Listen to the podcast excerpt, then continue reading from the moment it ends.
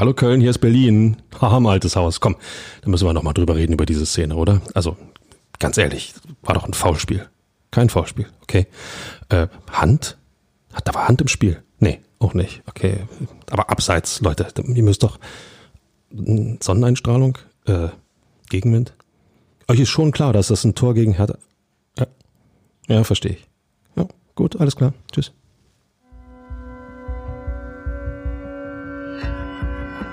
Immer härter. Der Podcast der Berliner Morgenpost. Ihr seht, es gab eine ganze Menge Gesprächsbedarf nach diesem Spiel, nach diesem Tor für RB Leipzig gegen Hertha BSC. Nicht nur bei Ferbi, auch bei Hertha BSC, bei Sandro Schwarz, bei Kevin Prince Boateng, bei Schiedsrichter Dennis Altekin. Und auch wir werden noch drüber sprechen. Und damit hallo und herzlich willkommen zur neuen Folge Immer Herzer mit mir, Inga Böttling, und mit meinem Kollegen Michael Färber. Hallo Ferbi. Hallo Inga, hallo Berlin, hallo ihr da draußen. Leute, ich habe es versucht, aber äh, tja, ich kann es nicht ändern. Das Tor zählt. Das Tor zählt. Und äh, ja, wir werden gleich intensivst über diese Szene sprechen. Das kann ich euch schon mal versprechen. Ähm, und ähm, tja, außerdem geht's ähm, auch um ja, worum wir eigentlich noch, Fabi? Ach so, ja, na klar. Um viele, viele schöne Sachen. Da ist wieder für jeden was dabei. ich hatte gerade die zweite Seite vor der ersten und da war ich kurz irritiert. Ähm, wir reden über das 0 zu 1 gegen Leipzig, über diese strittige Szene und einer doch etwas merkwürdig anmutenden Schiedsrichtererklärung, über Neues zum Thema Frauenabteilung und wir werfen einen Blick auf den Showdown gegen Schalke. Schöner, schöner Showdown gegen Schalke. Showdown gegen Schalke. Und Neues zum Stadion gibt es übrigens auch noch, weil ähm, da waren wir letzte Woche mit unserer Aufzeichnung ein bisschen früh dran.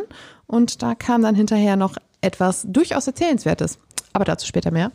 Erstmal 0 zu 1 gegen RB Leipzig.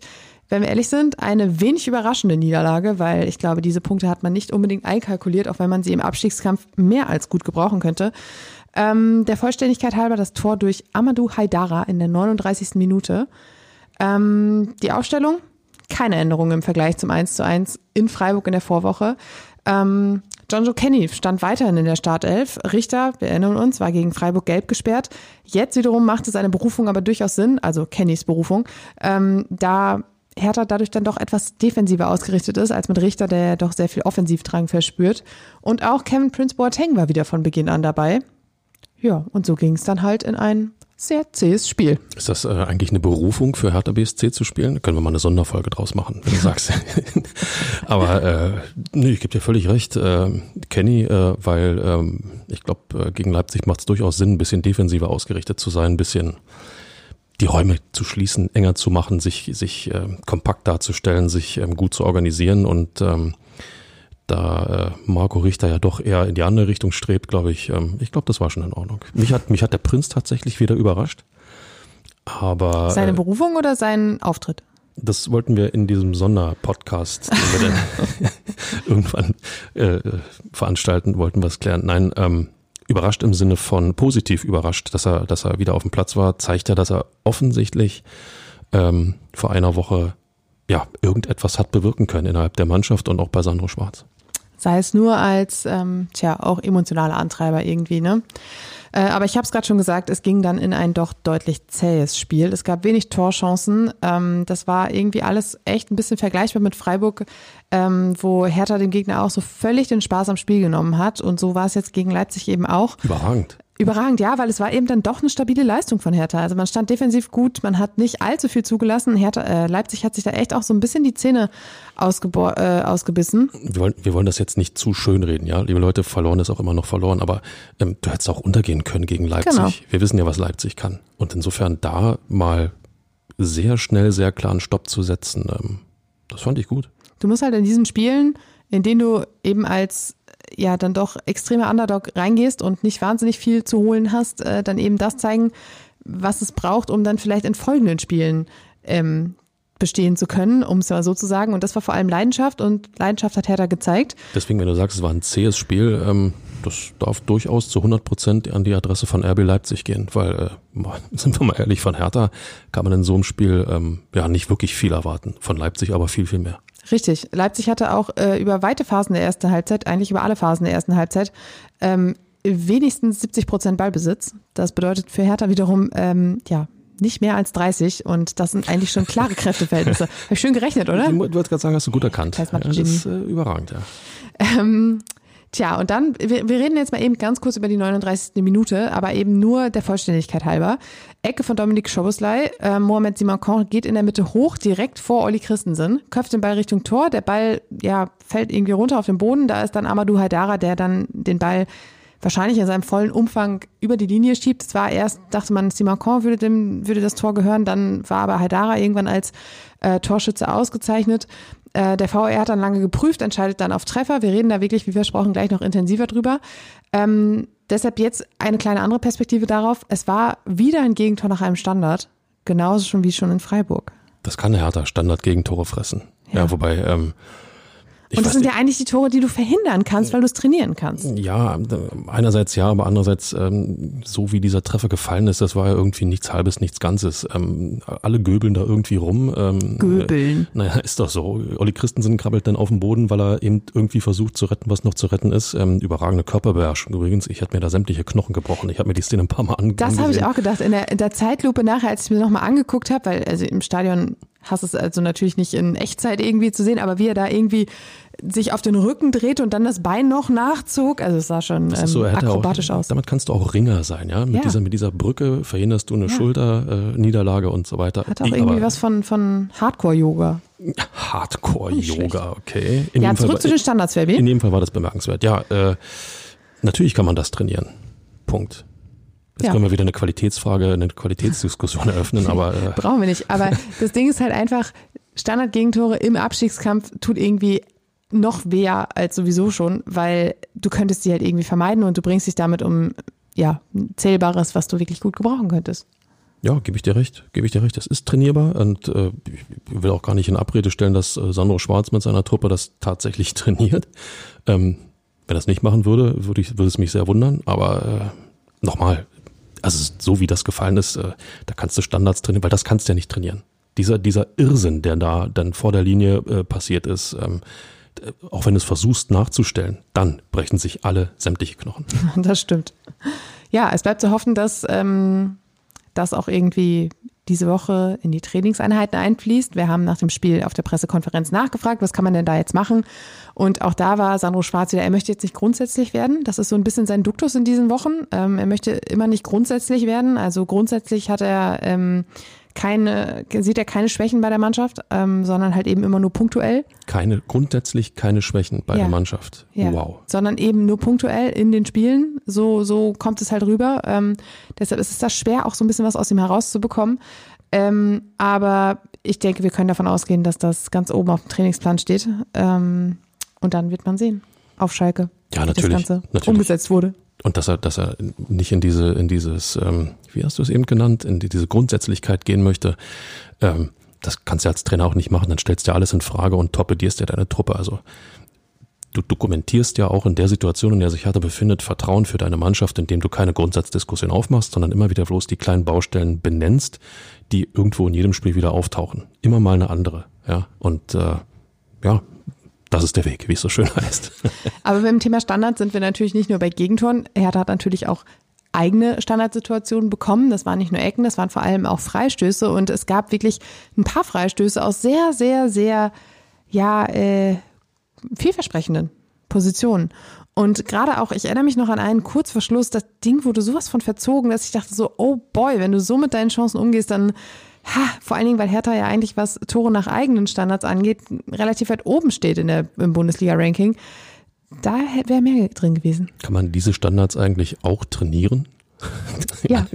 du, hast, die Frage vorhin eröffnet. Ja. Ähm, ich würde den Ball gerne mal aufgreifen. Ähm, ja, natürlich, wenn du aus eigenen Standards ähm, es nicht schaffst, den Ball irgendwie mal äh, halbgefährlich in den Strafraum vors Tor zu bringen und wenn dann ein Verteidiger da ist, den wegköpft, ist alles in Ordnung, aber betrifft ja nicht nur Hertha. Wie viele andere Mannschaften schaffen das, einen Freistoß direkt in die Mauer zu schießen oder einen Eckball direkt, äh, sagen wir mal, auf den ersten Gegenspieler, der dem Ball am nächsten steht, zu schießen? Ähm, natürlich kannst du das trainieren, aber auch das hat wieder etwas mit Qualität zu tun. Und wenn dir die Zeit wegläuft, kurz vor Schluss, und wenn du weißt, ja, vielleicht geht noch was, und du darfst dann auch nicht, wie soll man sagen, zu euphorisch sein, dann bietest du Leipzig noch die Möglichkeit, doch nochmal blitzschnellen Konter zu starten, frisst das 0 zu 2, 0-1, 0-2 ist dann auch egal, weiß ich. Nichtsdestotrotz, da ist so ein Hemmschuh irgendwo und äh, dann göbelst du den, ich sag schon wieder göbeln, dann, dann trittst du eben den Freistoß äh, in der Hoffnung, dass was passiert und dann geht eben alles schief. Wenn du zu viel nachdenkst, das ist so der Klassiker im Fußball, ne? Mhm. Wenn du zu viel nachdenkst, geht sowieso schief. Also einfach machen. Machen. Machen. Ähm, das Motto für die kommenden Wochen. ähm, tja, jedenfalls, es, es stand da eben 0-1. Damit mussten wir dann alle leben. Und äh, Hertha hat danach ein bisschen was versucht, hatte dann auch mehr vom Spiel, nicht mehr nur diese 30 Prozent Ballbesitz, das war dann schon ein bisschen mehr. Und 31. 31,5. Und es gab dann doch die Chance auch auf den Ausgleich und zwar durch Suat Serdar kurz vor Schluss. Aber RB-Keeper Janis Blaswig war irgendwie mit dem Fuß dazwischen. Aber das war die größte und gefährlichste Chance des gesamten Spiels für Hertha und das war irgendwie lass mich lügen, 82. Minute oder so, sagt dann halt auch viel über die offensive Qualität aus, die Hertha da hatte. Ja, äh, kommt wieder mein Standardspruch. Es gibt Gründe, warum Hertha BSC so tief ja. im Abstiegskampf steht, wenn du ähm, es nicht schaffst, Tore zu schießen und sagen wir Chancen, die sich da bieten, dann auch zu nutzen, ähm, dann ist das eben so. Andererseits, äh, Leute, wir müssen dann auch mal ein Tick objektiv bleiben. Da hat Blaswig überragend gehalten, gut reagiert, gut antizipiert. Ähm, ich weiß nicht, ob Serda irgendetwas anders hätte machen können. Ich glaube, in der Situation hat er eigentlich genau das Richtige gemacht ja. und auch Blaswig hat das Richtige gemacht.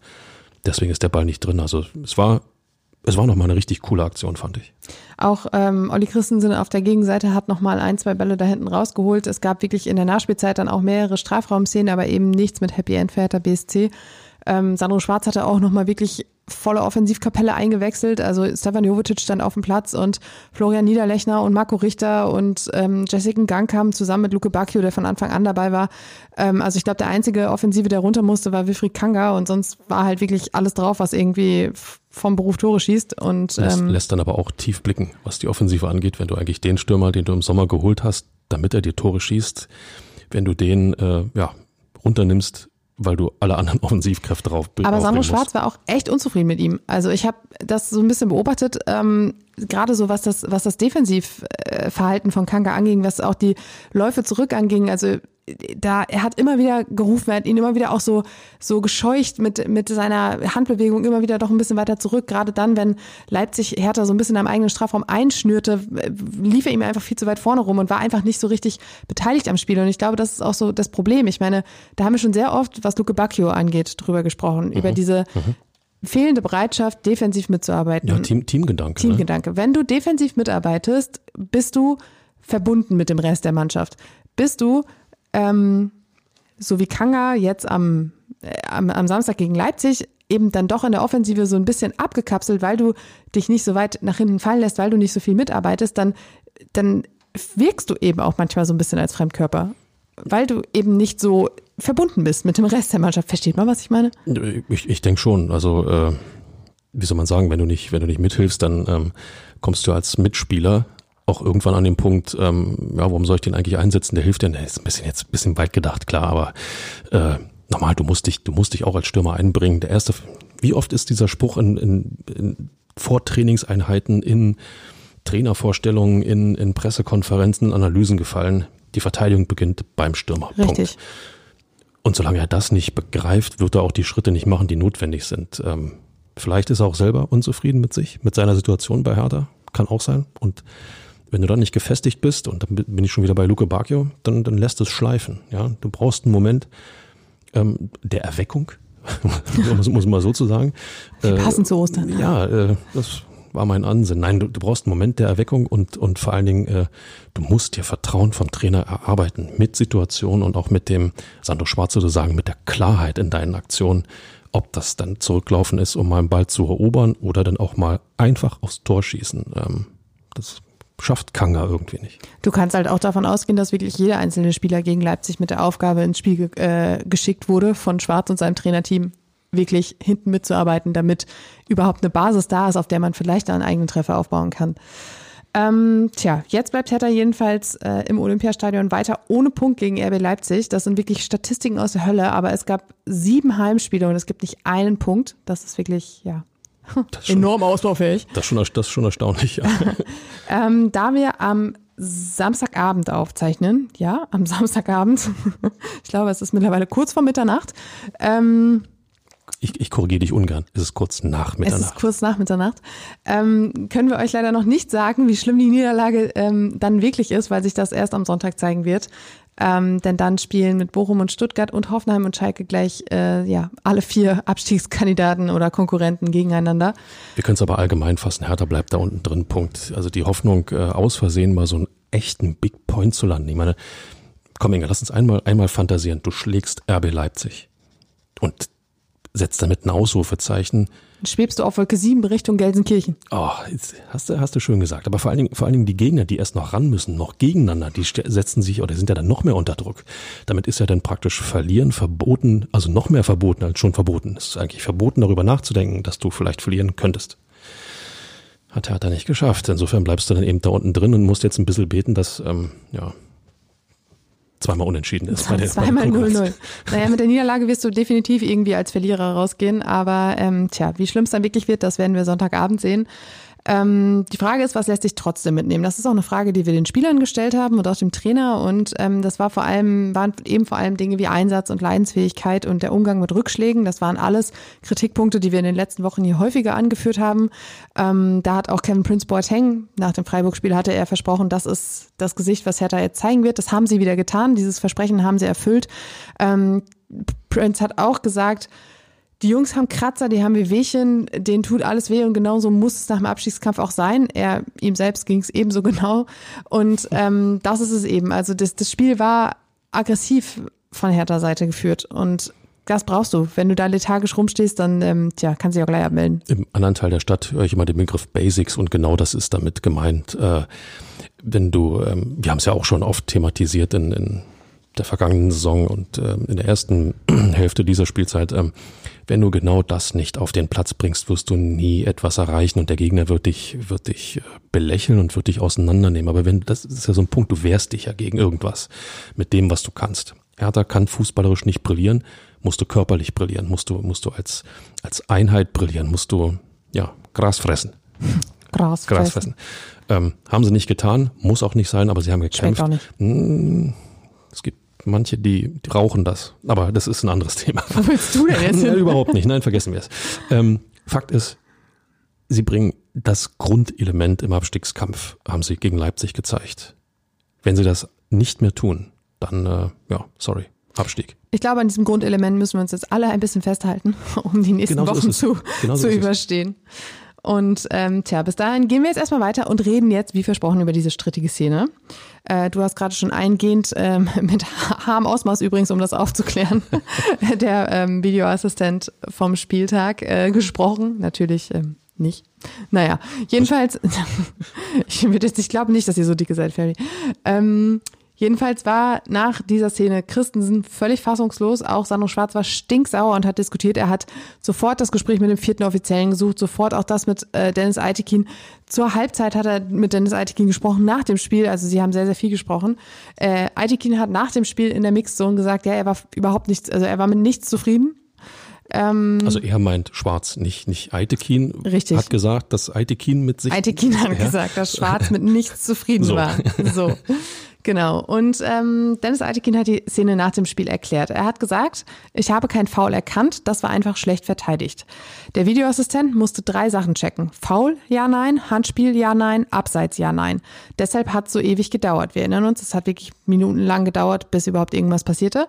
Ähm, Aitekin weiter. Es war sofort klar, dass es kein Foulspiel war, aber wir hatten eine knappe Abseitsposition und ein mögliches Handspiel. Gut, soweit die Erklärung des Schiedsrichters. Ähm, und ja, darauf. Ist, mhm. ist, damit ist aber klar erklärt. Er den, den Vorgang erklärt, ähm, äh, warum es so lange gedauert hat und äh, dass die Entscheidung offensichtlich dann auch äh, auf Tor zu entscheiden unterm Strich richtig gewesen ist.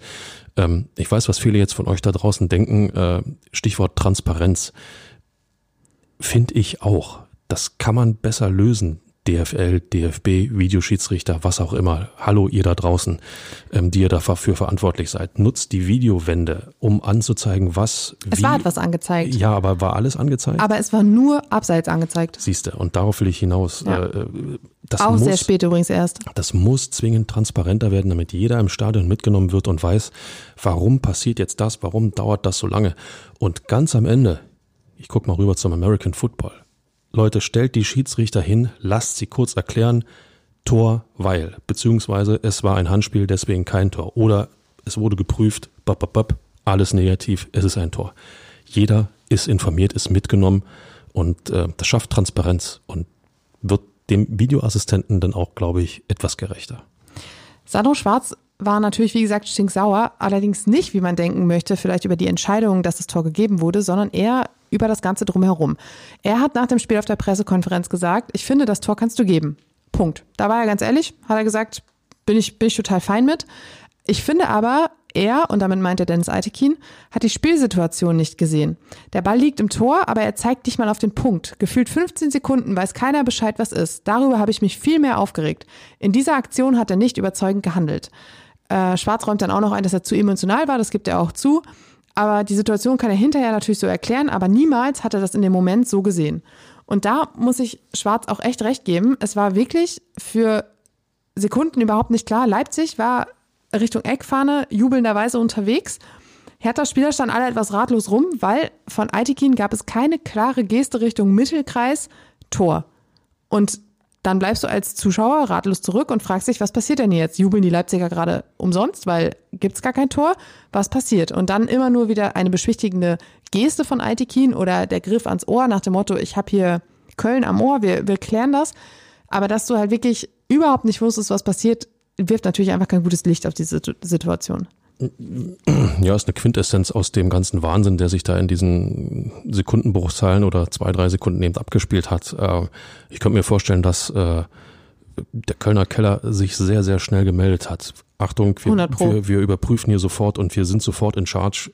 Wenn du drei also, Problemfälle, genau, also Problemstellen genau. hast, die du prüfen musst, genau. dann wird das ja relativ schnell offensichtlich gewesen sein. Genau so sieht's aus. Noch bevor der Ball über die Linie geht, ob ja oder ob nein. Aber Köln hat sich relativ früh gemeldet und äh, insofern ähm, ist es zumindest nachvollziehbar, dass äh, Dennis Eitekin nicht sofort auf den, auf den Anstoßpunkt zeigt und sagt, Tor, wir machen erstmal Nägel mit Köpfen und mhm. an, an dieser äh, Tatsachenentscheidung, äh, die, diese überprüfen wir jetzt. Ne? Also wenn er auf Tor zeigt, ist ja dokumentiert, dass der Schiedsrichter ähm, äh, diesen Vorgang sozusagen für sich abgeschlossen hat. Mhm. Und dann meldet sich Köln, wenn er sagt, Achtung, schauen wir nochmal drauf, könnte eine klare Fehlentscheidung gewesen sein. Aber Oder kann er dann in dem Moment nicht einfach die klassische Videobeweisgeste mit dem eckigen Kasten machen, um zu, anzuzeigen, okay, wir prüfen das erstmal, anstatt halt irgendwie gefühlt 50.000 Menschen im Ungewissen zu lassen. Dennis Eitekin ist der beste Schiedsrichter, den wir haben in meinen Augen, ist äh, jemand, der total schwierige Partien wirklich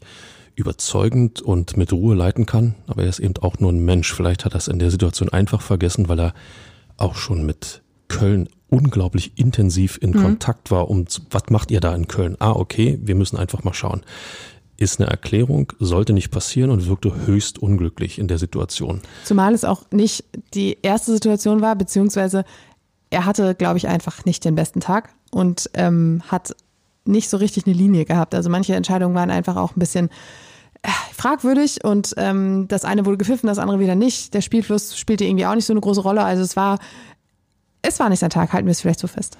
Ja, kann passieren. Ja. Hab, durchaus. Ähm, Kennen wir selbst alle auch. Nein. Nein. äh, nein, das, natürlich können wir das, können wir das so einpreisen. Auch, auch so ein Schiedsrichter macht dann logischerweise Fehler. Viele von euch werden jetzt vielleicht sagen, viel zu viele Fehler. Auch das kann passieren. Ähm, halten wir einfach fest, dass die, die, sorry, wir hätten den Ball auch vorher klären können, dann ist alles gut. Und wenn der Kollege Christensen, und das muss man jetzt mal leider sagen, wenn er sich da ein bisschen cleverer verhält, dann entsteht diese Situation überhaupt nicht. Aber er lässt sich er lässt sich dupieren von, ähm, wie ist er schnell? Simakan. Simakan. Simakan, okay. Ähm, er lässt sich da einfach äh, äh, dupieren, weil er zulässt, dass der Leipziger sich vor ihn positionieren kann. Und damit hat äh, Christensen keine Kontrolle mehr in dem Bereich, in dem er eigentlich den Ball denn klären möchte. Das ist eine Sache, die er besser im Blick haben muss. Junger Torhüter, entwicklungsfähig, ist aber auch ein Punkt, den Herthas Defensive gern mal komplett besser im Griff haben kann. Den Jungen irgendwo etwas mehr auf dem Schirm zu haben, damit er eben nicht vor Christensen rumtanzt. Und dann entsteht auch dieser ganze Wahnsinn nicht. Das gehört auch zur Wahrheit dazu. Absolut. Und es ist unser Job, so etwas auszusprechen, beziehungsweise so etwas zu analysieren. Und deshalb stand ich etwas irritiert in der Mixzone, als der Kollege Eitekin da stand und gesagt hat, das war kein Foul, das war einfach schlecht verteidigt. Und ich habe mich in dem Moment gefragt, Okay, krass. Also es kommt natürlich nicht jede Woche vor, dass der Schiedsrichter da steht vor den, vor den Medien und erklärt, warum seine Entscheidungen so gefallen sind, wie sie gefallen sind. Aber zu bewerten, das Spielerische zu bewerten, das Sportliche in dem Moment zu bewerten, das kam mir irgendwie merkwürdig vor. Ja, kann ich verstehen. Ein Schiedsrichter sollte immer objektiv sein, nicht, nicht, solche, nicht solche Sachen äh, irgendwo bewerten.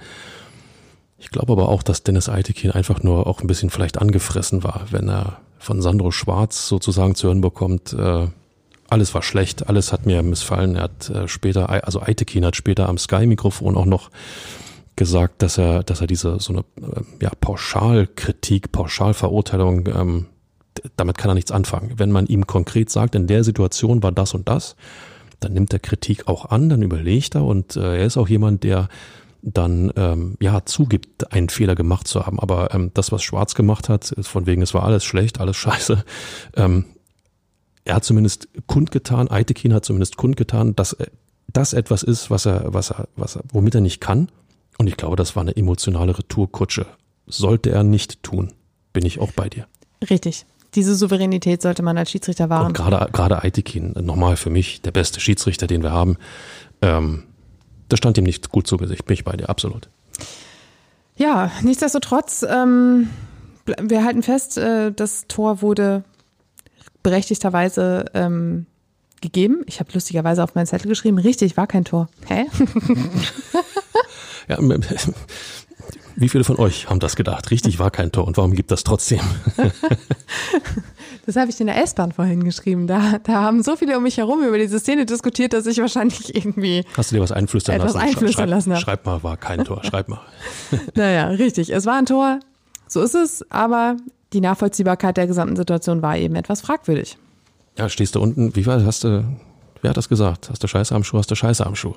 Ähm, wenn du unten stehst, kommen eben solche Situationen. Aber nochmal eine Wolte gegen Leipzig zeigt aber auch, wie schwach Leipzig war an, gegen Hertha an diesem Tag. Wenn du eigentlich nur so eine Situation für dich nutzen kannst, die, die eigentlich überhaupt keine Situation für dich ist. Ja. In Dortmund hat man sich gefragt, warum man eigentlich gegen diese Mannschaft rausgeflogen ist. Ja, er hatte, hatte äh, Dortmund hatte übrigens im Pokal in Leipzig ähm, im gesamten Spiel zwei Torchancen. Die hatte Hertha schon irgendwie Mitte der ersten Halbzeit gehabt. Ja. Die waren zwar vielleicht nicht so gefährlich wie Dortmunds, aber. Wir versuchen aber positiv zu bleiben. Guter und das Punkt. war, ja, Guter so, Punkt. wollte ich mal dokumentiert wissen. Und deshalb machen wir jetzt einen Strich unter das Spiel Ich weiß, was kommt. und gehen weiter zu Fabis absoluter Lieblingskategorie. Yes. Und sonst so? Richtig. Und da haben wir heute drei Punkte, Fabi. Drei. Das ist eigentlich viel zu viel für Bist du uns sonst aufgeregt, so. du? Ich bin aufgeregt. So. Und wir fangen an mit etwas höchst Erfreulichem. Und zwar der Gründung einer Frauen- und Mädchenabteilung, wie auf der Mitgliederversammlung im Oktober beschlossen. November? November. November. November. November. Beschlossen. Ähm, es ist soweit. Hertha BSC hat als letzter Fußball-Bundesligist eine Frauenabteilung gegründet. Zeit wird's. Hallo Westend. Zeit wird's. Richtig. Und zwar wird Hertha BSC neun Teams von Hertha 03 Zehlendorf übernehmen und ab Sommer in den Spielbetrieb aufnehmen. Alle Verbände, die zustimmen müssen, haben zugestimmt. Und ähm, Zitat aus der entsprechenden Pressemitteilung, perspektivisch sollen alle Spielerinnen von personeller, infrastruktureller und finanzieller Unterstützung durch den Bundesligisten profitieren. Wir erinnern uns alle kurz an die Mitgliederversammlung. Es war die Axel Kruse Jugend, die da auch einen Antrag gestellt hat auf ähm, eben genau dieses Thema. Der wurde dann auch mit überwältigender Mehrheit angenommen, weil warum auch nicht. Und ähm, du guckst dich so an. Nee. Nö, ich, ich lausche, lausche deinem Vortrag. Äh, Ich, ich, bin, ich bin total positiv. Ich, ich finde das gut. Ich, Ja, ist es ja auch. Ähm, Status quo des Ganzen ähm, von diesen neun Teams. Guck ich eben aus dem Fenster, bitte. Da ist ja, ist ja dunkel. Eben. Ähm, Status quo ist, äh, drei dieser neun Teams ähm, ja, sind, sind die, ja, ich glaube, im Leistungsbereich, so wurde es benannt. Ähm, die Frauen kämpfen in der Regionalliga gerade um den Klassenerhalt. Die U17-Juniorinnen sind in der Bundesliga unterwegs und die U15-Juniorinnen in der Verbandsliga, das ist ebenfalls, also das ist auf deren Niveau die höchste Liga. Also das ist ähm, recht vielversprechend, was man da hat. Und es war tatsächlich so, dass Hertha 03 auf Hertha BSC zugekommen ist, weil man eben nicht mehr die Strukturen hatte, um diese Mannschaften entsprechend zu fördern und zu fordern. Und ähm, da hat Hertha natürlich gesagt, nehmen wir, machen wir. Und ähm, jetzt da wollte ich noch irgendwas zu sagen gerade und jetzt habe ich es vergessen, aber egal. Ähm, einzelne Spiele und Trainingseinheiten äh, sollen auch schon auf dem Gelände des Olympiaparks stattfinden, aber erstmal bleibt das Ernst-Reuter-Sportfeld in Zehlendorf quasi Dreh- und Angelpunkt des Ganzen. Ähm, in der Pressemitteilung von Hertha hieß es aber, dass man zusammen mit dem Senat nach einer ganzheitlichen Lösung sucht. Wie die aussehen wird, völlig offen. In dem Fall finde ich es ähm, erstmal total positiv, dass ähm, Hertha 03 Zehlendorf äh, die Frauen- und Mädchenabteilung nicht einfach äh, ja, versickern lässt und platzen lässt, sondern ähm, nach einer Möglichkeit sucht, dass ähm, ja die Frauen und Mädchen weiter Fußball spielen können. Das ähm, finde ich erstmal ist ein überragender Move. Ähm, gut, ja, dass sie dann bei Hertha logischerweise offene Türen einrennen, weil sie ja unbedingt eine Frauenabteilung brauchen, zwingend. Ähm, das passt dann irgendwo zusammen. Wenn ich mir jetzt mal Berlin anschaue, du hast in Westend jetzt eine, eine ja, Frauen- und Mädchenabteilung, die, ähm, sagen wir mal, die Kraft eines Männer-Bundesligisten hinter sich hat, auch wenn es finanziell vielleicht nicht ganz so bestellt ist, gerade um Hertha BSC, aber ähm, der Verein ist ja groß und kann jedem, kann sehr viel auffangen. Strukturen hattest du angesprochen. Mhm. Wir haben in äh, Köpenick eine Frauenabteilung, äh, die äh, ja nach, ambitioniert unterwegs ist. Wollte ich gerade sagen, nach höherem strebt. Und mhm. wir haben natürlich den FC Victoria, die Frauen des, des FC Victoria heißt es da, ne? Victoria Berlin heißt es. Victoria Berlin, ähm, die sich, die sich sozusagen neu installiert haben in Berlin als als eigener reiner Frauenclub mit mit auch gutem wirtschaftlichem Hintergrund. Sehr professionell. Sehr professionell aufgestellt ist. Ähm, Leute, Tabellenführer. Leute, Tabellenführer. Auf dem Weg in die zweite Liga. Oh, boah, es tut sich was in Berlin, ja, im Frauenfußball. Und wenn du jetzt diese drei Säulen hast, also ich finde das total spannend. Ich, ich freue mich auf das, was sich da entwickelt. Es ist ja auch dazu zu sagen, dass die Regionalliga eben die dritte Liga im Frauenfußball ist. Also ähm, nicht wie, wie im Männerfußball die vierte, sondern von daher ist das auch schon ganz gut, sollten die äh, Frauen von Hertha 03 Zehlendorf die, den Klassenerhalt schaffen. Ähm, tja, hat man auch eine Mannschaft in der dritten Liga bei den Frauen. Oder ein Team, wie ich ja immer lieber sage. Ja, passt auch besser. Richtig. Ja, das alles ab Sommer. Ähm, wir werden das natürlich verfolgen und ähm, ich bin wirklich gespannt. So, und dann, das habe ich vorhin schon angekündigt, ähm, das war der Situation, der Aufnahmesituation vergangene Woche geschuldet. Wir haben schon am Vormittag montags aufgenommen und am Mittag kam dann der Koalitionsvertrag von CDU und SPD um die Ecke mit folgender Formulierung. Wir unterstützen den potenziellen Neuauf Neubau eines privat finanzierten reinen Fußballstadions für Hertha BSC mit einer Kapazität von ca. 45.000 Zuschauerinnen und Zuschauern an einem angemessenen Ort auf dem Olympiaparkgelände so, so viel Schwammigkeit äh, in einem Koalitionsvertrag, das erstaunt mich immer wieder. Die können das, die Politiker, oder? Zusammengefasst, äh, die geplante große Koalition aus CDU und SPD unterstützt den Neubau eines Hertha-Stadions. Ähm, das um das alles umzusetzen, muss natürlich erstmal die große Koalition zustande kommen und der Koalitionsvertrag angenommen werden. Das wird die nächsten Wochen zeigen. Aber du hast es gerade gesagt, schwammig. Ähm, alleine dieses circa vor den 45.000, wir erinnern uns, dass Hertha ja eigentlich mit gut 10.000 mehr geplant mhm. hatte. Jetzt sind die 45.000 in diesem Koalitionsvertrag festgeschrieben, aber das circa lässt halt dann doch Raum für vielleicht auch eine größere größere Arena, wenn es eben das Gelände zulässt, was dann gefunden wird. Oder eine kleinere Arena. Ich habe überall eine Reaktion gesehen ja. oder, oder, gelesen, ja, äh, Raum für eine größere Arena. Leute, circa heißt auch, dass es plus 40.000 sein können, weil man vielleicht äh, aus Berlin, weil der Senat sagt, okay, dies ist das Gelände, aber hier gehen bloß 40.000. Hallo Hertha BSC, wenn ihr ein Stadion wollt, hier nicht woanders, aber eben plus 40.000. Auch das ist möglich. Auch das ist möglich. Ja? Also nicht jubilieren, oh, es könnte ja doch 55.000, es könnte auch weniger sein. Da hast du recht. Ähm, das Gelände ist eben auch noch nicht festgelegt, das heißt, die GroKo mm, also kapriziert sich eben nicht auf das von Iris Spranger festgelegte Lindeneck. Ähm, Fest steht aber, das wurde auch ähm, hinterlegt, dass die Rominter-Allee aus dem Rennen ist, weil man äh, die dortigen Mieter eben schützen möchte. Ähm, man hat ebenfalls die Formulierung mit reingenommen, dass die Interessen der ansässigen Vereine und Verbände berücksichtigt werden müssen. Das heißt, oder das zielt auf diesen Reiterverein am Lindeneck ab, der eben dort noch ansässig ist. Ähm, ich habe dazu äh, zu diesem Thema mit äh, Knut Bayer von der Initiative Blau-Weißes Stadion gesprochen, mhm. der gesagt hat, äh, man ist natürlich erfreut über diese Aufnahme in den Koalitionsvertrag, aber das kann nur eine Zwischenetappe sein. Ähm, weil man weiß ja eben auch, in Koalitionsverträgen steht viel drin. Klar. Vielleicht sollte man am Ende mal von jeder Legislaturperiode mal eine Auf, äh, Aufnahme Aufnahmen, wie heißt das? Eine Bestandsaufnahme, Bestandsaufnahme machen, was dann tatsächlich umgesetzt wurde. Und er hat auch gesagt, der Reiterverein darf in seiner Existenz nicht bedroht werden, aber Abstriche werden alle Beteiligten machen müssen. Und damit nimmt er den Reiterverein ein, aber eben auch Hertha BSC, was eben die Planung und die Vorstellung angeht. So viel zum Thema circa 45.000 Richtig. Zuschauer ne? und, und Standort. Ähm, nein, in jedem Fall, äh, wir versuchen es mal positiv darzustellen.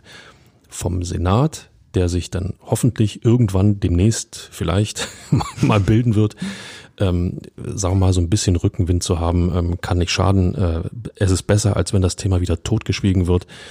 Weil jetzt kann man sich aus äh, härter Sicht dann auch mal äh, so ein bisschen positionieren und sagen, äh, Leute, äh, wir haben hier ein Papier, Koalitionsvertrag, da steht was von Hertha-Stadion drinne. Hallo Politik, was kommt denn jetzt mal von euch? Also Richtig. du hast Rückendeckung, du hast genau. Unterstützung, Genau. du hast auch was, worauf du dich berufen kannst. So sieht's aus. So ist es. Ähm, Punkt drei unserer uns sonst so Kategorie ist die U19 und die spielt am Montag um 11 Uhr im Amateurstadion im Halbfinale der U19, äh, im Halbfinale der A-Junioren-Bundesliga, sorry. Ähm, vergangene Woche gab es im DFB-Pokal im Halbfinale eine wirklich, wirklich bittere Niederlage im, äh, gegen Köln und zwar im Elfmeterschießen. 9 zu 10 hieß es nach Elfmeterschießen. Das war wirklich, ähm, tja, höchst dramatisch. Ist immer bitter. Ähm, tja, jetzt geht's in der A-Junioren-Bundesliga immer noch um den Titel. Montag, 11 Uhr, Ostermontag, alle frei. Spricht nicht viel dagegen, da nicht hinzugehen, oder? Äh, nö. Siehst du, hätten wir das auch. Fertig. Ähm, dann lasst uns einen Ausblick wagen, Fabi. Ich habe es vorhin schon gesagt, Showdown auf Schalke. Freitag, 20.30 Uhr, für alle, die nicht nach Gelsenkirchen reisen, auf der Zone. Und das ist Abstiegskampf Deluxe. Endspielstimmung. Also wir, wir Medienschaffenden sprechen ja dann immer gern von Endspiel äh, im, im, im Abstiegskampf, aber wenn du auf Schalke spielst, wenn du dann diesen direkten Konkurrenten hast, Leute, ähm, bei allem Respekt, das ist ein Endspiel. Es ist einfach so. Und äh, zeigt aber auch, hallo Hertha BSC, hallo Westend, ihr habt alles noch in der eigenen Hand. Das ist gut. Den Sonntag jetzt mal ausgeklammert, ähm, war Schalke seit acht Spielen ungeschlagen. Dann kam vergangenes Wochenende die Niederlage gegen Leverkusen. Ähm, aber durch diese acht Spiele ungeschlagen, es waren extrem viele Null zu Nulls bei, ähm, haben sie sich dann doch eben wieder äh, vom abgeschlagenen Schlusslicht zum doch ähm, ambitionierten Anwärter auf einen Nicht-Abstiegsplatz ähm, gemausert. Ähm, noch sind sie letzter, zumindest jetzt stand Nacht, Samstagnacht. Aber wir werden das, ähm, nee, sind sie nicht letzter, Fabi? Stuttgart letzter? Ich würde sagen, Stuttgart ist letzter. ich ich gucke immer Stand. nur Platz, bis Platz Ist ja auch gut 16. so. Muss man ja auch nicht. Wer, wer, dann da hinten absteigen wird, muss ja äh, Berlin und Hertha nicht interessieren. Richtig, so. Ähm, um, um das nochmal zu unterstreichen, ein Sieg ist wichtig wie nie. Und ähm, die äh, Bilanz, die wir hier immer gerne anführen, sind 92 Duelle, 34 Siege, 16 Remis und 42 Niederlagen. Komm, ich sag's, ausbaufähig. Danke, Bitte, danke. bitte. Äh, Im Hinspiel gab es ein 2 zu 1. Äh, wir haben vorhin schon über ihn gesprochen. Wilfried Kanga hat da sein erstes Saisontor geschossen. Wirkt, jetzt total surreal, aber okay. Ich finde, das Spiel am Freitag wäre eine gute Gelegenheit für sein drittes Saisontor. ja, wenn nicht jetzt, wann dann? Richtig. Ja, also, hallo Wilfried, machet. Wilfried. Mach, oder, oder, wer war es? Rutemöller, machet Wilfried. So. Ähm, jetzt steht hier noch die kleine, aber feine Frage, wie geht's aus, Ferbi? Und ich möchte mich hier an dieser Stelle festlegen. Äh, ja, ja, leg dich fest. 3-0. Ähm, ich erlaube mir etwas zu reaktivieren, was, äh, glaube ich, äh, gerade in diesem Spiel zwingend notwendig ist. Klarer Sieg für Hertha BSC. Der Druck ist immens, ich sehe das schon. ja, ähm, das wird ein äußerst spannendes Wochenende. Ähm, wir hören uns dann am 17. April wieder, um all das aufzuarbeiten. Bis dahin wünschen wir euch auf jeden Fall frohe Ostern. Vielen Dank fürs Zuhören und bis nächste Woche. Immer härter. Der Podcast der Berliner Morgenpost.